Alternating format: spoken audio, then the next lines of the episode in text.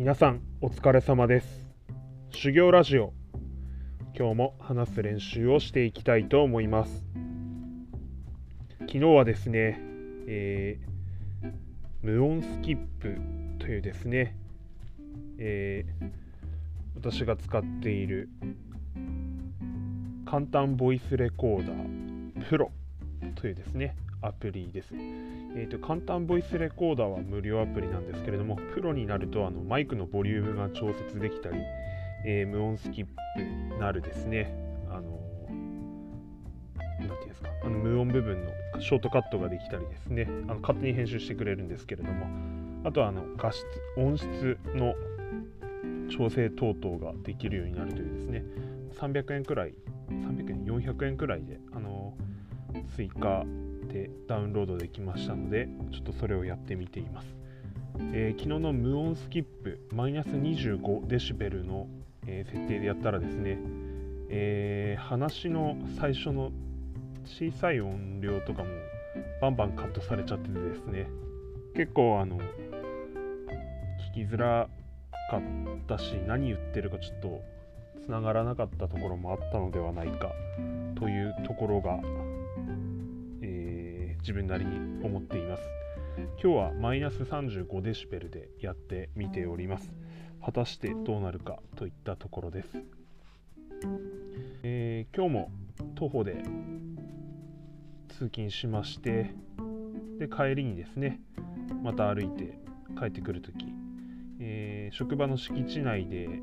えー、後輩に会ったんですね。1年後輩なんですけど、まあ、年も一つ違っててですね、えー、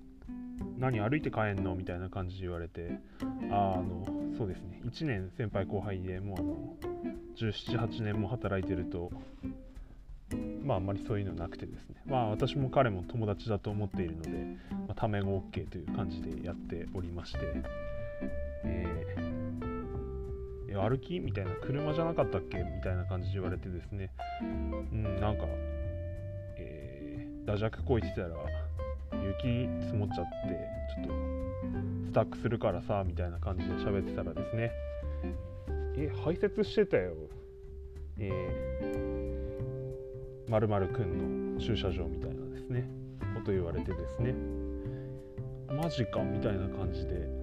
えー、駐車場までテコテコ歩いていってですね。そしたらあの排泄されてたんですね。そしてあのその1日分2日分くらいで雪がうっすらと積もっていてですね。これは早く明日からもう車通勤にしようと思っているところであります。えー、後輩、友達には LINE でありがとうっていうメッセージを打っておきました。えー、帰宅しましたらですね、えー、先日から、え、実家の祖母に依頼していたですね、えー、どんぶく、どてらやらですね、えー、反転、どんトというさまざまなあの呼び方があるようですけれども、えー、それを「鬼滅の刃」カラーですねの布を使ってお願いしておったものがですね、えー、できたということでですね、えー、祖母が作ってくれたものを母が写真に撮ってくれてですね、え送ってくれたものですからあのちょっと私の twitter の方にもアップさせていただいたんですけれども、えー祖母頑張って作ってくれたということでですねあ大変ありがたいなと思っているところです。私も、えー、小学校中学校くらいの頃はですね祖母が作ってくれたやつ着てましてですね、えー、すごくあったかかった思い出があったものですから、えー、年末くらいにですねこう祖母と電話してて、えおばちゃん今でも作れるかいって言ったら全然いいよみたいな感じだったのでですねちょっとお願いさせてもらったというところです、えー、私の時はあの本当あの紺色とかそういう布で作ってくれたやつだったんで結構地味な感じのやつだまあ普遍的なデザインといいましょうかそういうものだったんですけれども私あの時代劇鬼平犯科帳やら、えー、何やらですねすごいいろんなものを見てたんですけれども結構好きだったものにあの銭形平次というのがあります。まあ、銭形平次はですね、えー、おかっぴきですね。あの民間のいわゆる銭形の親分といってですねあの民間の、まあ、探偵のようないわゆる役人ではないんですね役人からさらに、えー、お願いされてですねこう地元のこう親分肌の人たちがですねこう、まあ、悪いやつを取り締まるというですねそんな役柄だったんですけれどもこう相手がですね逃げたりなんだりするとなるとですねこう目にですねお金をですねペルペルペルって投げてやってですねそれがこう首元であったり手であったりに当たってですねうってなってですね。まあそのたじろいだところをこうじじってを使ってですね、まあ、制圧するというようなものでした。私は北尾路金也さんがやっていたやつを拝見、えー、見ていたんですけどとてもこうかっこよくてですね。まああの祖母の作ってくれた土寺を着ながらで新潟平時っぽいなとかって思いながらですねこうこたつに当たってたような記憶があります。えさて今日はですね、えー、先週の土日金曜日か。金曜日にですね、えー、私休暇しておりまして、えー、昨年の私今36なんですけれども36の誕生日の時にですね岐阜義母あと妻の姉夫婦からですねあの、ま、プレゼントをこうやり取りしているような関係なんですけれども、ま、商品券5000円分いただいてたものですから、うん、そろそろ使わせていただこうかなと思ってですね、えー、何に使おうかなと思ってちょっとスーパースーパーっていうかですね。ショッピングセンターで悩んでいたらですね。あの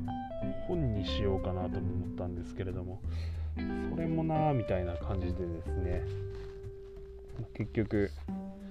えー、バッとこう目についたのが、えー、クモンのですね、えー、将棋盤だったんですね。まああの駒にそれぞれ動きとかも全部書いてあるのでこれは分かりやすいなと思ってですね、えー、3000 4000弱くらいだったんですけれどもあの買って帰りまして長男に将棋やろうぜということで話しました、えー、長男自体はあのスイッチでひふみん将棋というですね加藤一二三先生のですねあの引退されましたけれども、えー、ひふみ加藤加藤先生が、えー、監修したですね、えー、スイッチの将棋ソフト自体はあのダウンロードしてましてそれをこうやろうやらせていたんですけれども、まあ、いまいちですねやっぱり反応良くなくてですねじゃあちょっともうアナログだけれども小松使ってやったら面白いかもと思ってやったらですねやっぱり年ちょっとそのスイッチでゲームでダウンロードした時よりはやっぱり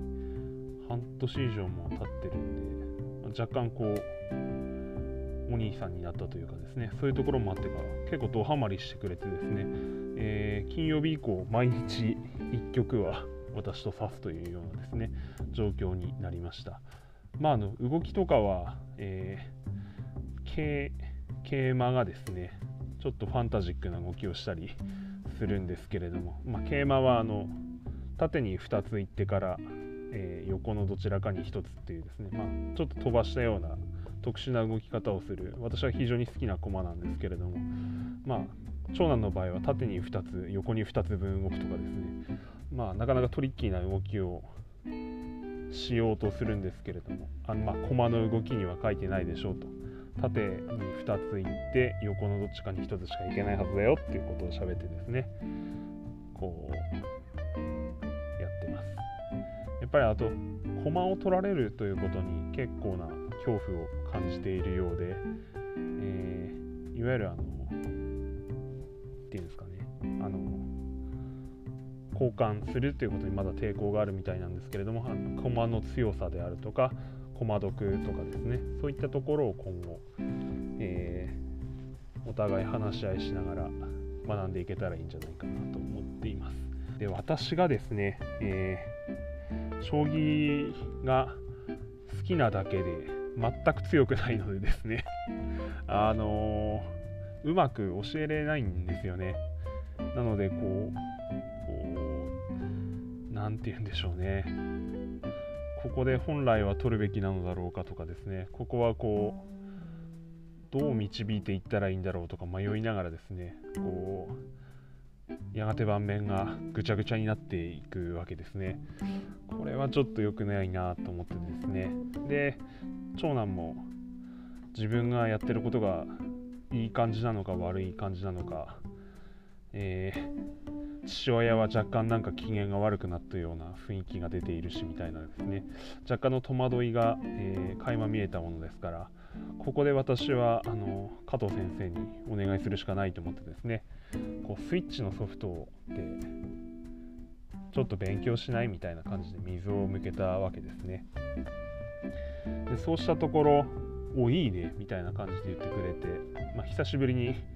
スイッチでえー、ひふみん将棋をですね。プレイしたわけです。で対局を長男にも自分でやらせてみたらですね、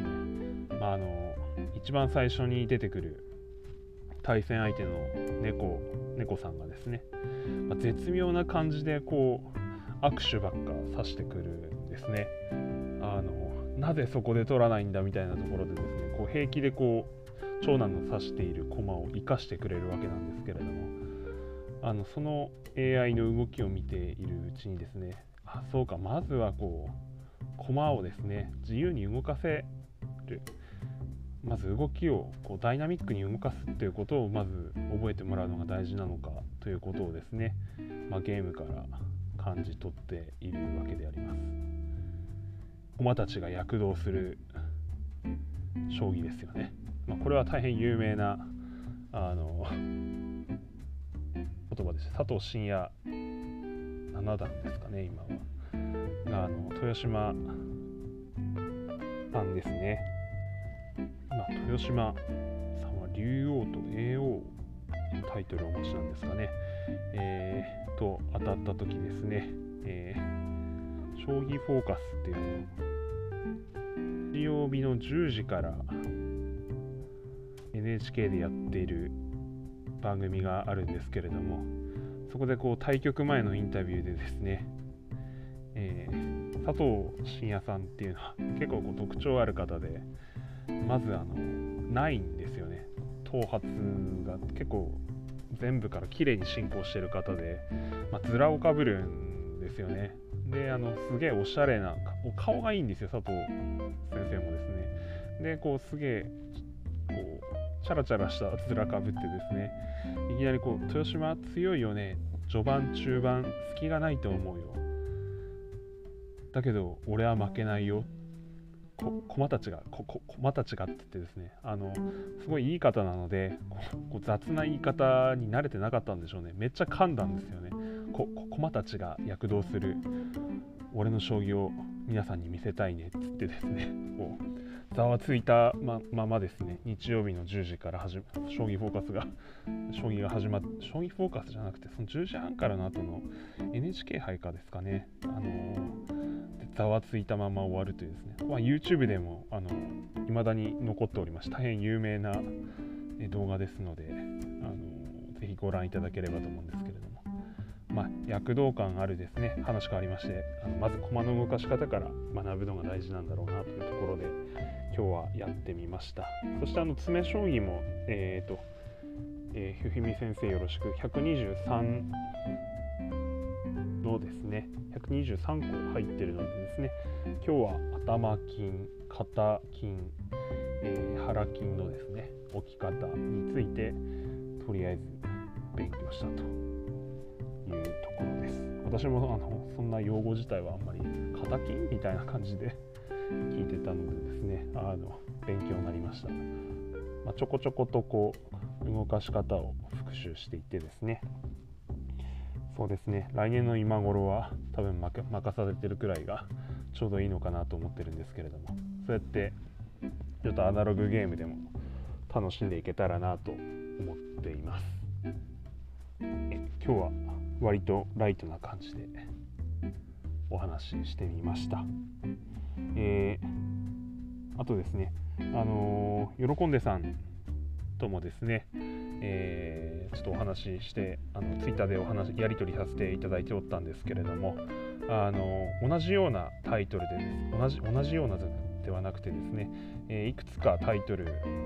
もしかしたらこう候補を集めてですね同じタイトルで、えー、同じタイミングでですねこうお互い収録してみるというですねそういったちょっと何て言うんですかねこうコラボ企画っていうんですかねそういった企画のポッドキャストも、えー、やったらちょっと企画として面白いんじゃないかなと私考えておりましてあの先般のシーシーさんとプロレスのトークでですねちょっとこう連携して自然発生系の連携でですねこう番組がちょっと続けれたっていうのがあったのでですねもしよかったらそういった取り組みをですね一緒にしてくださる方、えー、おられたらすごい楽しいかもしれないと思ってましてあの、まあ、少しずつですねちょっとあのまだお互いちょっとよくわからないというところもあるたあるかとは思うんですけれども番組同士でですね、えー、なんかいい感じの関係築けたらですね、えー、それぞれ皆さんのこう配信したいことっていうのも当然終わりかと思うんですけれどもどこかのタイミングでですねそういった取り組みできたらいいなと思っておりますので、えー、どうか、えー、タッグ組んでくださってもいいよというですね方おられたらですねあのそのうち私いい感じのタイミングでちょっと Twitter でつぶやきたいと思いますのでもしよかったら乗ってもらえたらありがたいなと思っております。えー、今日の夕方午後の配信でシーセイさんの方でですねあの学生時代の遊びというですね内容で配信されておられるのを拝聴しましためちゃくちゃ面白かったですこれちょっと私もですねあの学生時代遊んでいた遊びというタイトルで、えー、近いうちに、え